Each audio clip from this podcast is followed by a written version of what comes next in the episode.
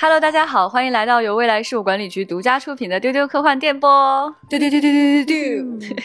今天是我们的星际茶话室，我是今天的主持人，未来事务管理局的局长。跟我一起来聊天的有李不琛，丢丢丢丢丢。你们的小浪花，还有前辈。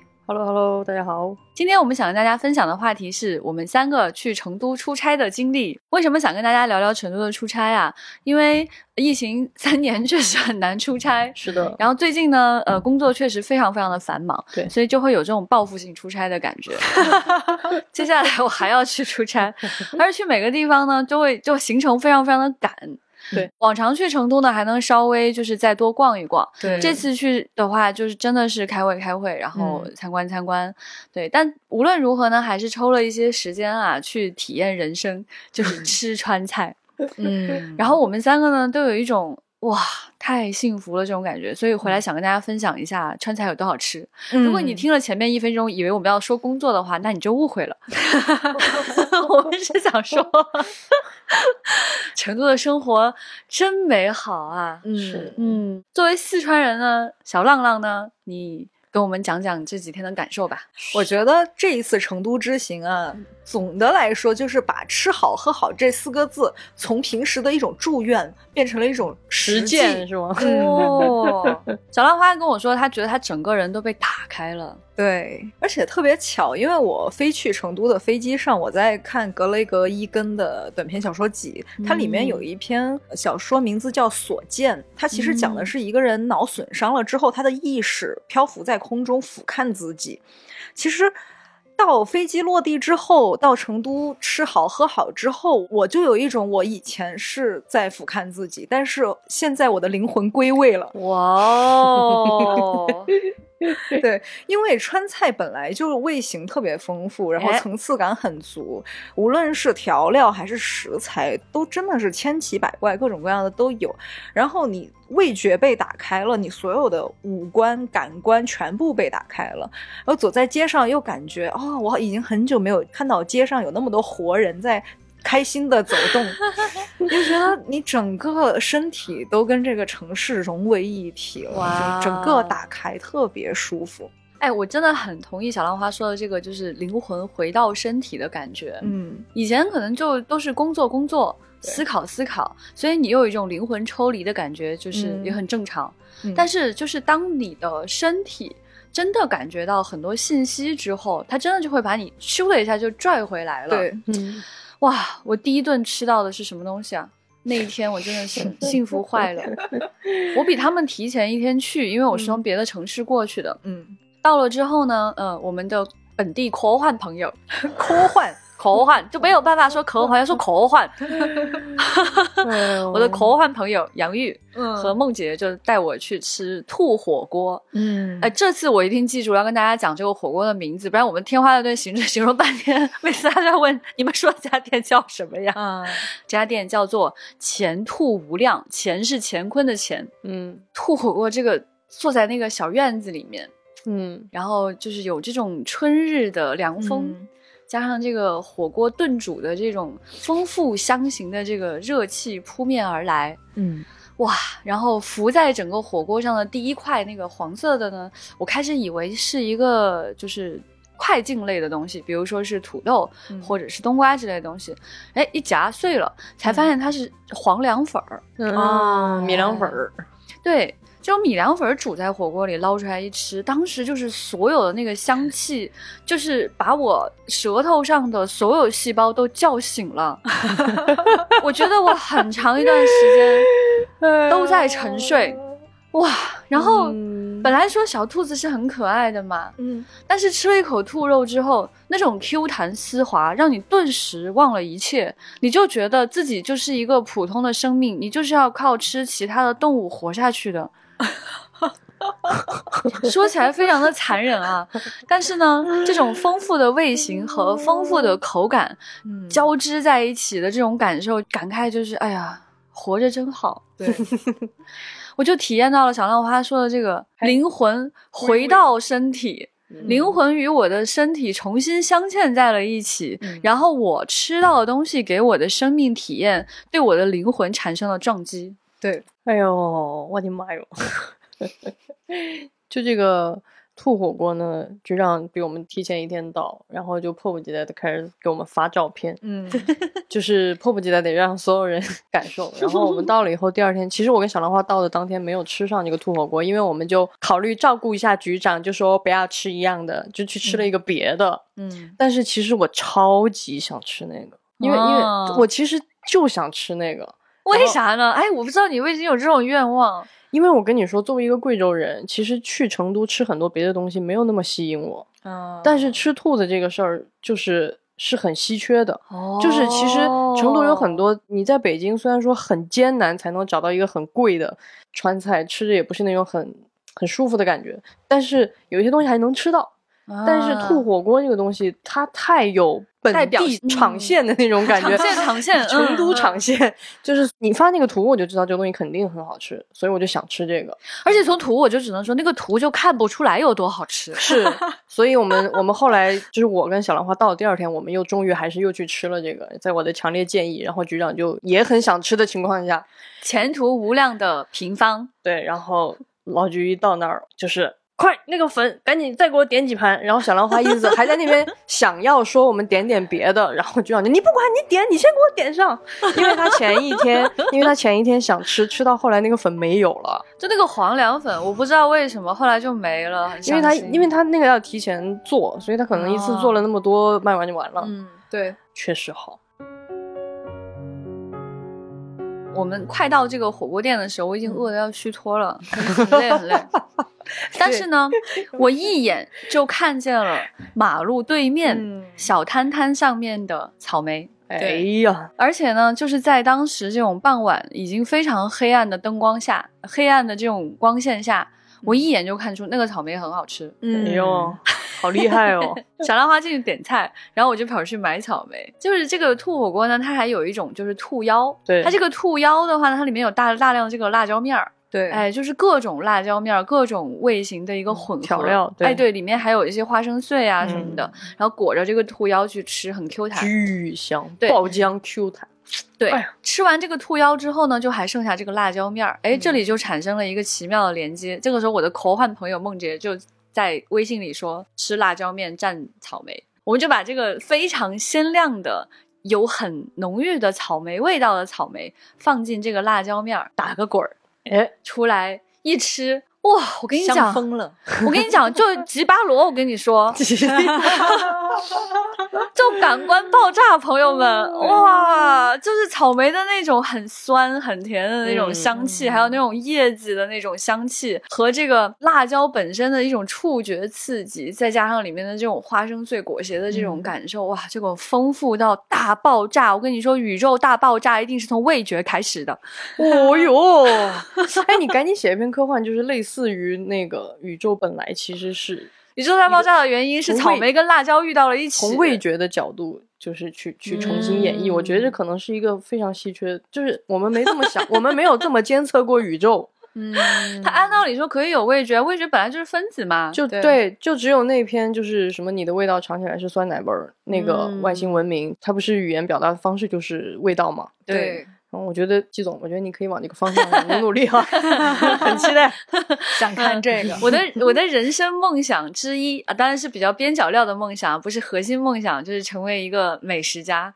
啊，我还以为你说要成为一个科幻作家呢。我说这有啥？科幻作。家是主流梦想，侧边梦想是美食家。好的，好的，你已经在 成为这个美食家的路上。这样吧，我们先把你封为丢丢美食家，先走出一小步。对，啊，我相信这一期啊，朋友们留言的时候请注意啊，你们就是可以回馈，就是说啊，这个丢丢美食家推荐的真好，安利到我了等等，你们把这个 Q 出来好吗？谢谢朋友，谢谢朋友们。对，胡乱鼓励。回来想跟大家聊一期成都之行呢，也主要是因为感受到了这种感官爆炸。嗯，对我，我为什么很喜欢这种感受啊？嗯有的时候两种不同的味道碰在一起，以前你没有这么想过，后来发现它嗯碰在一起很合适的时候，对，那种感觉很像诗歌。嗯。嗯，诗是什么东西啊？它就是一种语言的意象的跳跃。嗯对对。对，所以在味型上的跳跃，实际上就是这样一种感受，对。它会让你大脑里面的这个平时不太连接的脑细胞神经，元，嗯哎，就突然就叮一下，哎然后你就感受到一种前所未有的新快乐。是的，是是的的，是的，所以说，我觉得很多时候宇宙的诗意应该来自于此。我觉得我们有点太把味觉这件事情刨除在文学、刨除在创作之外了你。说的对，因为从文字和这个视觉来说，总是尝不到味道的。嗯哼嗯嗯，然后味觉的表达总是味觉本身，是但是实际上他们应该是相通的，没错他们就是如此的美妙。后来呢，我们就还想去体验一些其他的东西。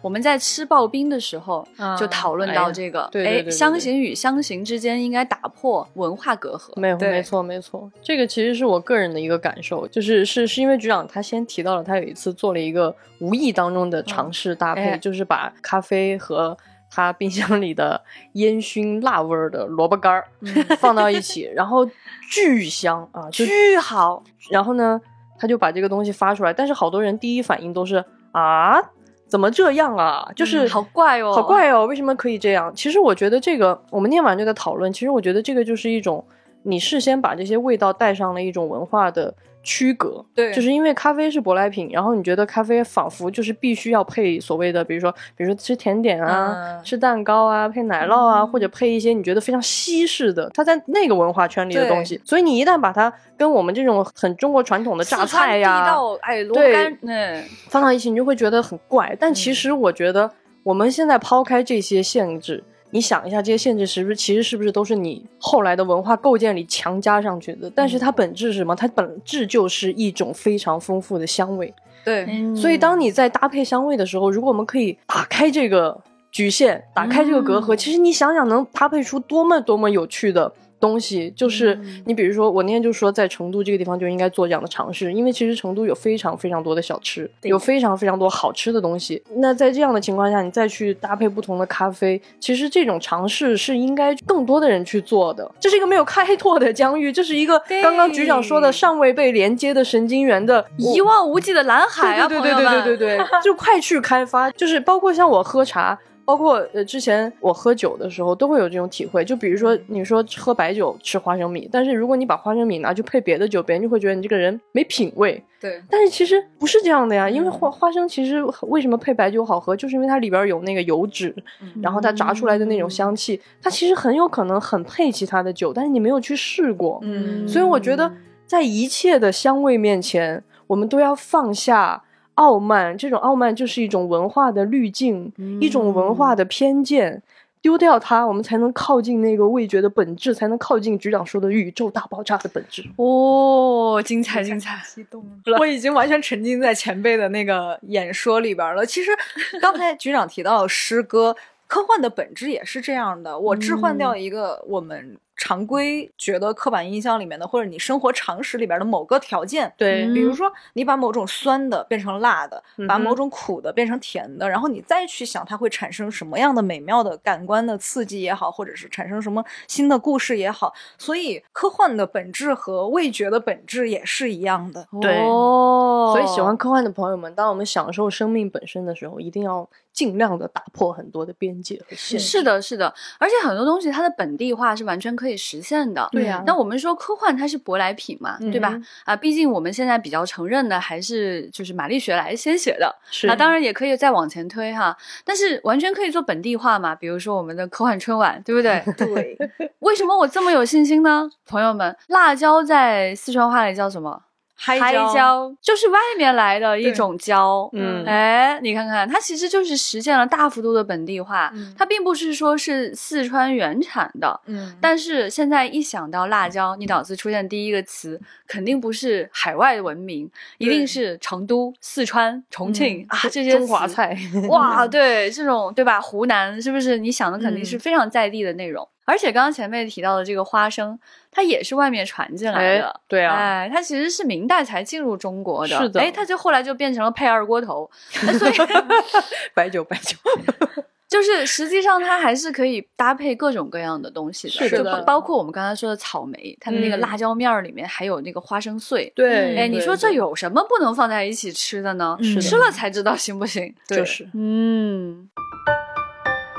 其实我一直不是很喜欢酒精，那我后来逐渐接受酒精这种东西的存在，是因为我真的喝到了好喝的酒。哎，你看，归根到底还是得香，就是你哎能品出那个香味才是最重要的。是的，对，就这次就杨玉就讲，他以前对于这个酒精的感受都特别的负面。嗯因为他其实不太能喝酒呢，他就喝几杯啤酒就是会去吐，嗯就心情很糟糕。嗯但是因为跟我们坐在一起闲聊天，然后互相品尝这个点到的这个鸡尾酒，从名字到里面它的这个配料，再去讲自己的感受，他觉得啊，原来其实也是可以是很愉快的一件事。是的，是的，所以其实酒精并不是说它就跟糟粕酒桌文化完全挂钩，嗯，它其实也只是一种感官刺激而已。嗯对，嗯，而且并不是说你要喝到烂醉如泥。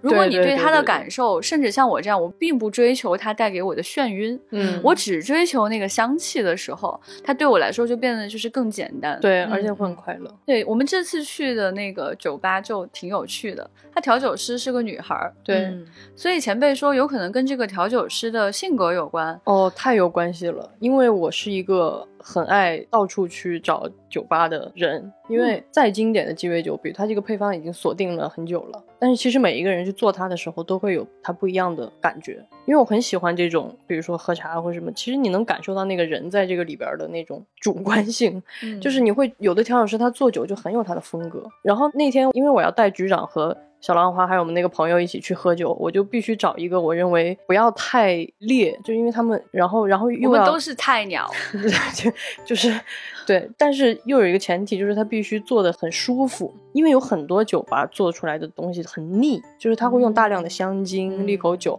做出来的东西，其实是一种很廉价的甜，或者是很廉价的酸，然后让你、哦就是我很讨厌那种酒吧难。怪我不喜欢。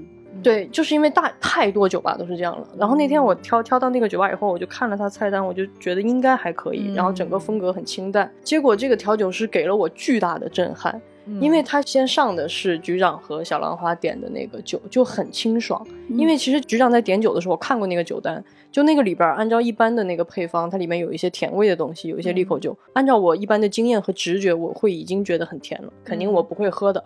然后小浪花点那个就很逗，因为那个里边有木姜子。对我就是冲着那个点的，我那那个基酒是金酒，因为我本来就喜欢金酒，然后我就看配料，里面有木姜子和椰子油。对，我当西南人的 DNA 就是不 不可能不动。而且我以前没有在鸡尾酒里边喝到过木姜子这个配料，椰油是有喝过的，对对对所以我就想，哎，既然今天还有贵州人在，我就点一个这个来试试。而且那个酒的名字很可爱，叫夏夜晚风。对，我觉得他的那哦。个夏夜是在西南的路边坐着哇。山里的小马扎的那山种里夏夜。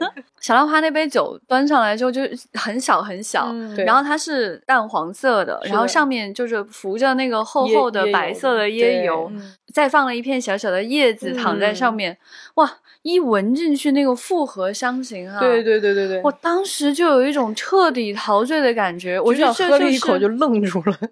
我觉得真的就它就是诗歌本身。嗯我为什么觉得它美好呢？我又我还不像小浪花，觉得它就是西南的夏夜晚风。嗯我觉得它有点让我不知道我在哪里了。哦，我我想到了很多的夏夜，就是这种干爽的夏夜、潮湿的夏夜、海边的夏夜、山谷里的夏夜。嗯，它如此的丰富和特别，它就像说你去旅行的时候，一觉醒来突然不知道自己在哪里了一样那种感觉。啊难怪你当时愣住了，哇，他那僵住了几秒钟已。经坐在时光机上面了。啊！我当时可能大脑就是在 loading 点点点、嗯这种感觉，然后我就拼命的在闻那个香气，嗯它甚至比喝起来感觉还要美妙。是的，是的，是哦，的，对，局长疯狂的秀我的杯子，很奇怪的场景，就是说，它的那个香味是那种你知道它添加了很多东西，但是闻起来一点都不觉得是那种香精啊，对带给你的，而是对，很清爽，而且它是带着冰冷的那种，就是气温比较低的感觉的，是的很舒服。这个就是我要重点表扬这个调酒师。我再次向所有朋友，如果你去成都，你都去这个酒吧，叫富格。这个名字也就是、哦这个这个名字跟这个调酒师跟他调出来的酒就是真的是一模一样，浑然一体。浑然一体。因为其实我我跟大家说我点的是什么，因为我很怕酒吧，就是我只酒单上只要有利口酒，我一般都不点，因为我嗯非常讨厌甜味，首先，而且我讨厌那种香精的化学的一切的味道。然后我就不知道该点什么，然后以至于我后来就想，那就不如点个血腥玛丽吧。我觉得这个酒非常神奇，我觉得是一个击中了贵州人本命的一款酒，因为它的味道就是它就有辣，然后有酸，啊有黑胡椒，就是有西红柿。西红柿啊西红柿，朋友们，这是啊贵州人的灵魂。嗯，对，所以我很喜欢喝这个酒，我自己也会做。但是呢，我就在它这里点，因为我发现它的配料很奇怪，它里面加了一些我以前在别的配方里没有看见的东西。然后呢，本来这款酒非常浓郁，因为它会用西西红柿榨汁儿，然后一般会有那个西红柿的那个浓浓稠感。然后你像黑胡椒，其实都是那种很重的东 bloody 西的感觉，对，就是布拉迪，布拉迪 就是布拉迪对。结果他给我端上来那一刻，那杯酒是透明的、亮的，对，就很意外，就 我都惊住了，我都嗯完全惊住了。然后我一尝，因为因为然后他说那个因为深度的过滤过，然后它的味道就是是我喝过的前所未有的清爽的一款嗯布拉迪 Mary，我都不知道该怎么形容它，就突然可能变成了什么 Pink Lily 之类的，就是啊，它就不是布拉迪 Mary 了。Pink Lily，但是但是它很好喝，就是 Bloody Mary 该有的那个，比如说我很喜欢的辣呀的那种香辛料的那种味道，嗯全都在。啊，然后很自然特别有趣。太厉害了！我觉得能把一个酒平衡到这个程度，而且它每一杯都这么平衡，就是每一杯都不会让你觉得某一种味道特别有侵犯性，或者是每一种味道都特别刺激你。啊你就像就让你感受到的是，我可以同时穿梭在好多地方，但是我没有说我一下就停留在哪里了，对吧？啊，哎，我喜欢这种感觉，对，它很就是平衡，很清爽。对，就是我觉得这个女调酒师她很厉害的地方啊，我觉得她就是会选择这种 balance 的感受，嗯就是她不会让某一种口感或者某一种香气占据主导，对，她会让所有的香气在这里手拉手跳舞。对哦手拉手跳就是我当时闻前辈那杯酒的时候，我先闻到的第一个气息是西红柿，，对是的，但是那个西红柿跟西南片区吃的西红柿还是感觉不太一样，对对对，因为你如果去吃酸汤鱼，它那个香气是非常浓郁的，进入到你的整个气管里面。但是这一杯的西红柿是一种没有浑浊，只有清香的感受。对嗯对，它好像回归到了就是植物本身的香气，，对再加上前辈刚刚说的各种辛辣的调味料、和那一块巨大的冰，嗯，对它有一个立方体的冰在那个杯子里面，它那种冰的感受和这种刺激性气味和西红柿植物本身的香气一下子钻进你的鼻子的时候，你就觉得通透了。对。是的，是的。我觉得那杯酒很反直觉，就是因为我们以为的血腥玛丽的，无论是配料也好，是的还是你原来给它的印象，就是西红柿、黑胡椒，它视觉和口感都是浓烈、粘稠的。但是你喝下去那一杯，你的视觉看起来是通透的，是的但是它依然给了你就是香辛和西红柿的味道。，对，就是你会那一瞬间就真的是感觉我人被倒过来了，嗯但是又很舒服。哦是的，嗯是的。再次推荐这家店。我还想跟大家再推荐一下我那一杯。对对对对对，你那杯也很棒。我开始点了一个叫做舒心，就是舒朗的星星。这不是重点，重点是局长在看调酒单的时候一直在找有接骨木花的。对因为舒心和另外一杯就是这个山谷，它都有接骨木花。嗯然后我看到这个词，我就在想，哇，喝了之后会不会有魔法？对众所周知，接骨木是《哈利波特》里面的一个魔杖的重要的木材。对呀、就是如果这个时候我把它喝下去，再念一句咒语，会不哦会特别管用呢？哦，然后最有趣的是，山谷这杯酒里呢，还有一个配料叫金女巫利口，嗯嗯 绝了，朋友们！就就又有女巫又有接骨木啊。嗯嗯，是的，是的。然后它还有这个洋甘菊、柚子、茶壶、苦精和苹果白兰地和金酒，嗯所以它其实真的非常的混合。是的，然后这个酒它装的那个杯子呢是那种立柱型的、嗯高一点的透明的玻璃杯。非常漂亮。对，在里面它放了一块就是这种长方形的冰块，然后放了一个植物在里面。对，我说不上来那个是什么植物，但是它插进去之后呢，它在这个杯的壁沿上，你看的话会发现这个植物上面可能是有小小的绒毛，所以有大量的小气泡附着在上面。对嗯哇，好像你在看水下世界一样。有点像一颗灰绿色的水草浮在那个里面，对对对是的，特别这个清爽。就是霍格沃茨蛇院休息室，你 透过巨大的落地玻璃看到外面的水草的感觉。吗？嗯 你怎么最近对我们蛇院颇有亲近之意呢？颇有心情。因为我最近玩了那个霍格沃茨遗产，选的是蛇院。哦，OK，呃，专门有去这个休息室认真的观察学习，所以就是我觉得它从味道到这个外形，对，然后到这种光泽感啊，然后到喝下去之后有点漂浮的感受，都有浑然一体。尤其是我查了一下“赋格”这个词啊，这个嗯英文词它本身还有漂游的意味，对哦，我们又飘起来了。对，从灵魂回到身体之后再次飘起来了呢。哎，太遗憾了，没有能够 再多在那里尝几杯，留着一点念想。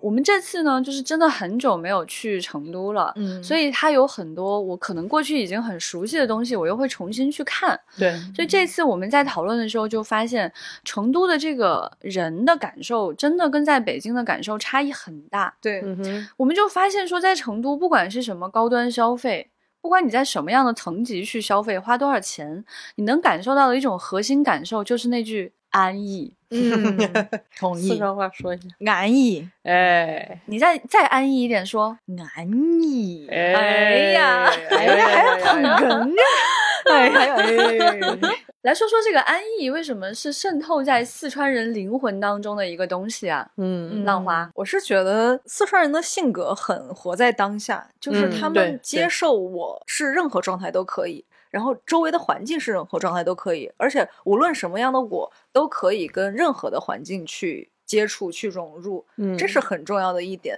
因为可能在很多大城市，我们会觉得有一些场所是高端消费场所，有一些地方是路边摊或者是一些比较接地气的所谓的东西，但是在成都，我会觉得有一种我去那种高端消费场所，哪怕我是穿着大裤衩儿、穿着踏拉板进去的，但是我也可以在里面买东西也好，不买东西也好。都能花钱不花钱，让我自己感觉到开心和愉悦，这个是最重要的。就是我出门来消费，或者说我来吃、来喝、来购物，都是为了让我更丰富，或者是让我更开心。就这一点，所有的人都在秉承着这个生活的理念在这里活着。嗯，嗯，我觉得成都人是特别能够摒弃掉很多营销的附加价值的，就是比如说，就是因为你会觉得他消费一个东西，他不在意的是这个东西到底是多少钱，而是这个东西本身我喜不喜欢，然后然后快不快乐？快不快乐，舒不舒服，高不高兴。哎，那在这样的情况下，你比如说我同样是吃一碗脑花儿，如果这个脑花儿好吃，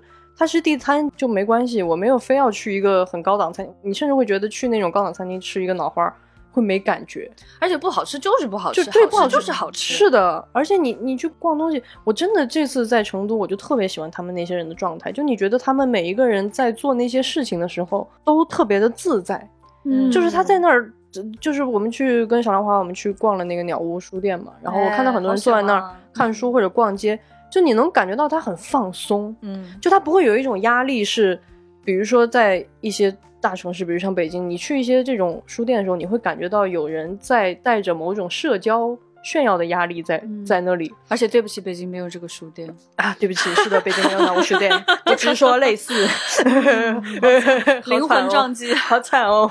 对，对对对，就是他不管在做什么的时候，你都会觉得他只是为了这个事情本身，他不需要去那些附加的东西。不是说我去了这儿，我必须要拍照炫耀，然后拍拍美美的照片，或者或者是就是那些都是不重要的。对，所以我就觉得，可能这种很直接的生命体验，反而让一个人很真实。对，这种真实，它又会造就很多很多不同的地方。嗯比如说我在消费选择的时候的这种自由，对，比如说我在选择新文化进入的时候的包容。对嗯归根结底就是我快不快乐，我喜不喜欢它。嗯而且这个时候呢，其实当你知道你自己喜不喜欢这个东西的时候，你其实产生了一种人的独立性。没错，你可以独立思考，对，你可以独立选择，你越来越知道自己是谁。嗯那我的生命边界在哪里？是的，我就嗯说就是。商家很难框到当地的人，就是 你比如说我们在北京，就你会你会很困惑，就有一些店难吃的要死，但它为什么一直活着？嗯。这也是我作而且一为一个打开都是五星，对我作为一个贵州人也不能理解，因为这种东西在我们那儿就是你不好吃你就应该倒闭，对，你就应该被淘汰。你为什么？为什么你不好吃？然后但是你就是弄得好像很高档，然后大家还得跪着进去那种感觉，我很讨厌这种 跪着进去，我很讨厌这种附加的这种 PUA 的东西。所以我觉得在成都就是你你框不到它，就是这个东西，就是除非我就是为了消费那个你给我的某种体验。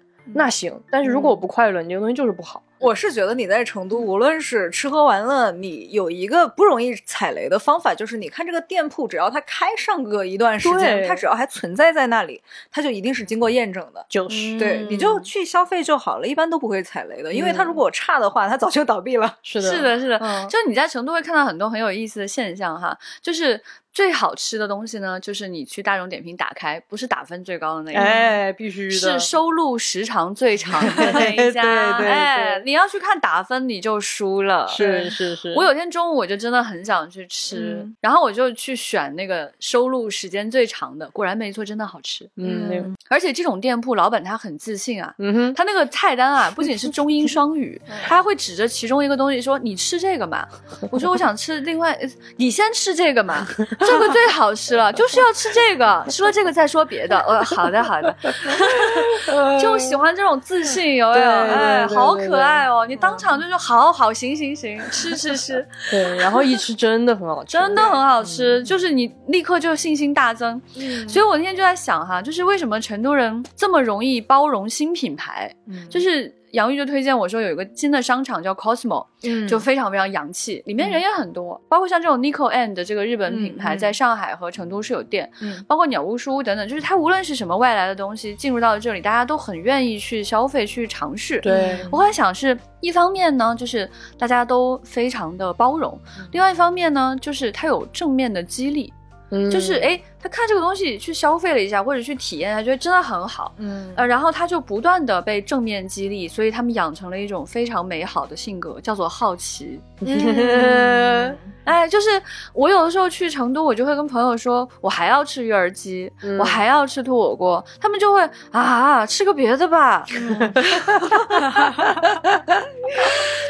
你应该试试那个吧，可以试试别的呀。对，对我就发现我的这种保守，是因为我经常遭受挫折。对，我点个外卖不好吃，点个外卖不好吃，我就好难过，我就渴着一个东西好吃，我就要使劲吃。但是对于他们来说，今天不论走到哪里，随便进入一家店吃回来，感觉都是这个不错，记录一下。是的，是的，是的，这就是因为它结果让你感觉很美好，所以你愿意去尝试，你愿意去好奇。嗯，哎。回到北京的三个人，聊完一通以后，难免心中总是很低落。一会儿又要考虑吃什么了。我昨天晚上回到北京啊，我昨天晚上整个就是处于一个没有那些是吗？没有那些世俗的欲望的状态。虽然没有吃晚饭，但是也完全不想吃什么，还希望我的胃保留着成都那些食物久一点。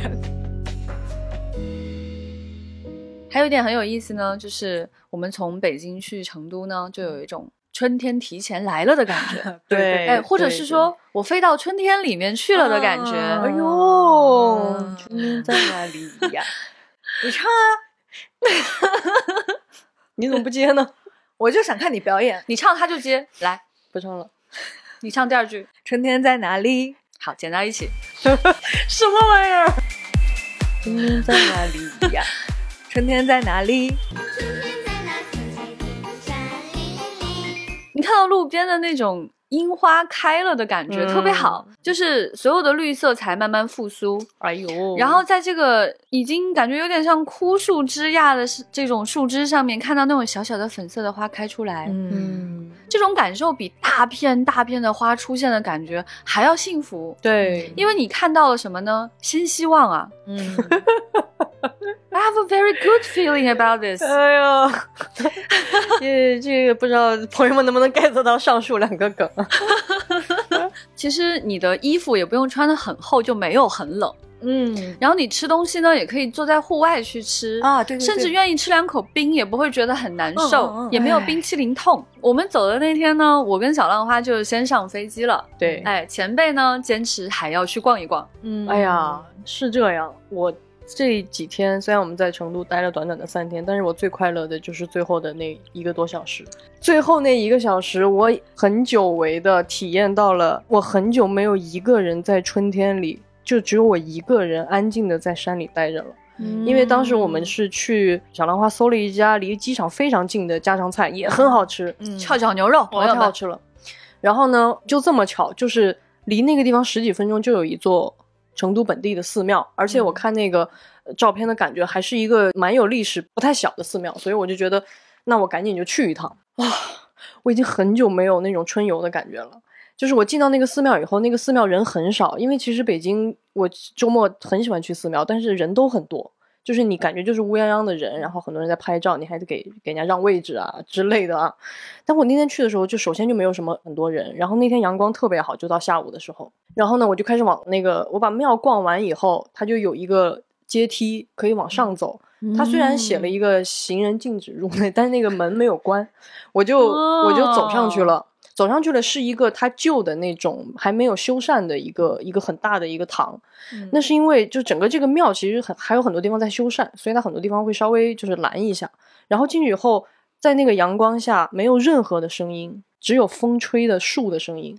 而且我还拍了我还拍了一段视频给局长他们看，就是那个风吹，然后那个花瓣开始落。嗯，我就站在那个底下，我给你们拍不出来，但那个花瓣会砸在我身上，因为我穿的是羽绒服，所以它砸在身上很小，花瓣砸在我身上在响，然后风就在吹，叶子在晃，然后在那个很暖的阳光下，有一只小狗趴在那个底下晒太阳，哦我就想拍它，然后它就很警觉的看着我，我就转身就走了，我不想打扰它，因为我觉得它找那个位置很舒服，然后我就沿着那个后山的一条路，我又往下走，走到了一处地方。那个两边栽了很高的，我不知道是什么树。我虽然很喜欢自然，但是我总是四体不勤，五谷不分。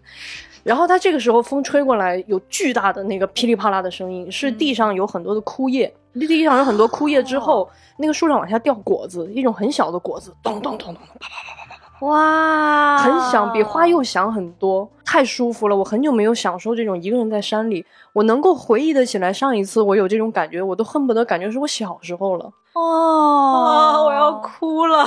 真的就是我，我就觉得我我我太值了，就是我我抽了这几分钟去到这里，然后我静静的享受了很久那个，然后把那个果子捡起来，我把它扒开，好香啊！那个果子有一个清新的那种草味儿的感觉，然后那个特别特别特别香，那个果子里边儿我不知道是什么树，然后我捡了一些拿回家，然后我就沿着这个继续往山下走，然后路过了一些它一看就年代很久了也没有人修的老的那种店，都关着门，然后它那个植物就野蛮生长，巨大的芭蕉叶，然哇，后巨大的树就乱乱的，就是长在那个地方，嗯，特别特别有感觉。然后我就又有一个意外之喜，我下的是后山的路，然后我又拐回这个寺庙，然后突然就看见有人坐在庙里正在喝茶，天哪，就是说怎么说呢，就是。就是我当时就就疯了，我就赶紧就去跑去点茶，然后点茶的时候还有一只小猫咪在那个窗口，在红墙哦。木窗之上趴着一只小猫咪，还有一点凶，一直在叫，然后我就去点茶，然后我就他也嫌你们吵，对对对对对。然后我喝茶的时候，我就特意没有坐到很清静的角落，我就故意坐到了一个人很多的区域晒着太阳，因为我刚刚已经静的很够了。然后在这里突然看见那边大叔大妈很悠闲的坐在那儿喝茶，嗯摆一些什么家里的事儿，或者他们没有在说话啊，那个感觉也是很久很久很久没有体会到那种自在了，跟人在一起的那种自在。我，们应该去的。你要是去，他就得不到他刚才的生命体验哦，了。对，好的，就会有就会有小浪花一直在边上，前面前面，你看这个花花，哎，局长，你快看这个果子，你看这个啊我死了啊，我死了，这个故事的结局特别的奇怪了。然后你就会跑过去弄人家狗狗，对被前辈讲哭了，好好啊！真好啊！这是人与自然的那种瞬间在一起的感受。是，而且在这个整个的过程当中，它那个寺庙有那个唱佛的那个、那个音响，哦但是它好近哦的声音调的非常非常非常小，哇，就是隐隐约约你能听见那种唱经的声音。我特别喜欢这种感受。而且成都的寺庙里有喝茶的是标配。我上次去成都也在春熙路的一个寺庙嗯喝过茶。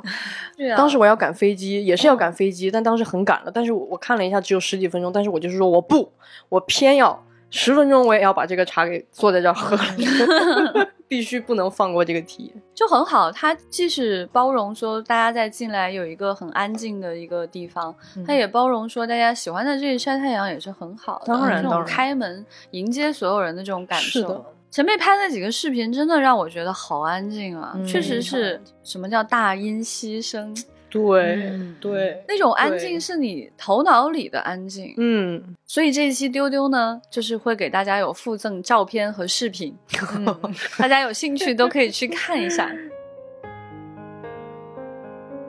就非常开心，在疫情之后可以去出差。嗯虽然是一次很赶、很忙碌的出差，在中间呢，我们也获得了非常多的快乐，嗯，所以也鼓励大家多出去走走看看。对，春天到了，对，去那些你去过的地方也可以，没去过的地方也可以，嗯可以用旧的眼光去看它，也可以用新的眼光去看它。嗯希望大家都可以拥抱新的事物，希望大家都可以获得新的生命体验，嗯永远保持自己的好奇。如果大家在春天遇到什么很有趣的事，或者想去什么地方，或者想吃什么，对的，欢迎大家来给我们留言。对也欢迎大家提供照片、嗯对，声音或者是视频。跟我们分享你的春天，嗯，那这期节目就是这样喽，谢谢大家，拜拜，拜拜。